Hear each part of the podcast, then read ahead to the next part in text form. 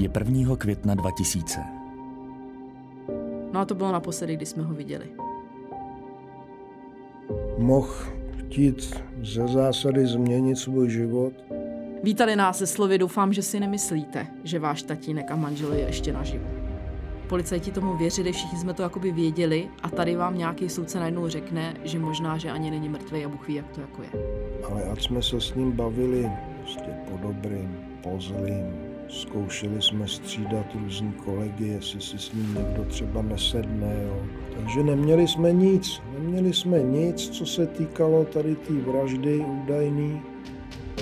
Jedna z prověřovaných možností byla odlické případy. Prostě neměli jsme mrtvolu, neměli jsme místočinu. Bylo připraveno, že mu udělá takovou jizvu na hrudní kosti a vystaví mu další papír, že je po transplantaci srdce. Tehdy už jsme mluvili o vraždě. To byl jeden z mála případů, kdy teda se soudilo za vraždu a nebylo tělo. A volal nám nějaký pan komisař z Českých Budějic. Řekli mi, že od této doby se stávám neoficiálním členem jejich rodiny. Ty emoce na jejich straně byly zcela evidentní. No, ale ve výsledku máme teda jenom ten hrob. Takže, eh, protože po nálezu těla jsme si to představovali eh, úplně jinak.